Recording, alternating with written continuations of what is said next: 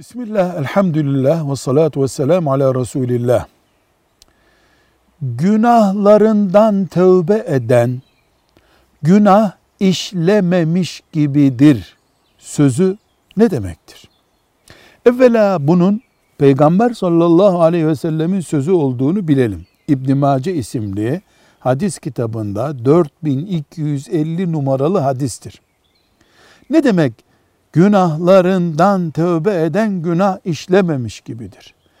Günah işlememiş insan kirlenmemiş insan demek. Günah işlemiş insan kirlenmiş insan demek. Nasıl kirli mendili yıkadığımızda temiziyle aynı oluyor?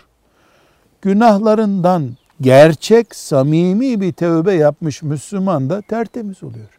Bu kadar kolay. Velhamdülillahi Rabbil Alemin.